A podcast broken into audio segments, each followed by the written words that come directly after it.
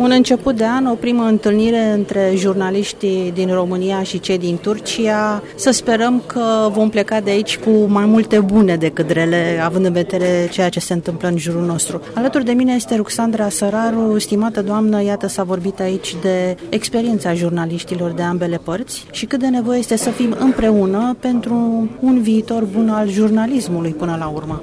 Da, este important uh, ce se întâmplă acum aici, pentru că Turcia este o țară importantă. Amândouă asigurăm flancul estic al NATO, amândouă avem o istorie împreună și uh, mă gândesc că schimbul de experiență, mai ales uh, între jurnaliști propriu-zis, este benefic.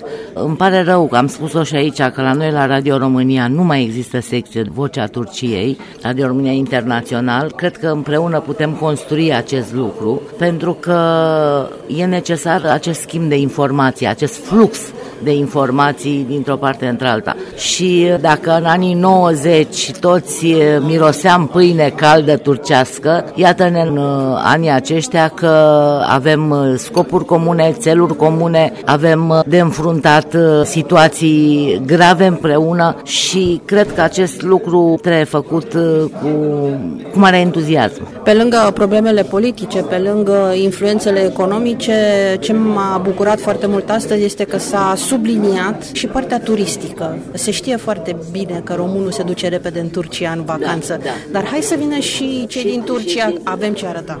Avem ce arăta, schimbul trebuie să fie biunivoc și de aceeași măsură și de o parte și de cealaltă.